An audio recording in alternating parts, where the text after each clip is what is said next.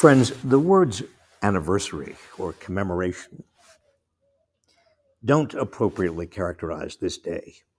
What occurred a year ago is nothing we want to memorialize, nothing to glorify. What occurred was frightening and shameful. It's closer to days in our history that have lived in infamy, days like December 7th, 1941, and 9 11.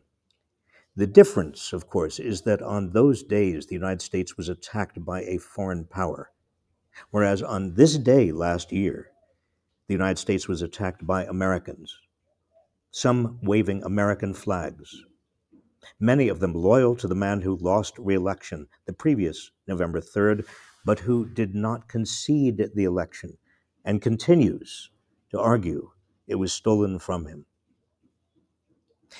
Besides paying our respects to the families of the five people who lost their lives in the attack on the Capitol, as well as to those who still bear the psychological scars, Capitol police officers and members of Congress who remain traumatized by what occurred.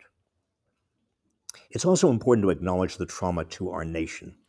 It is a trauma that continues to some extent in each of us today. The perpetrators must be held accountable. Trump must be held accountable. Members of Congress who conspired with him must be held accountable.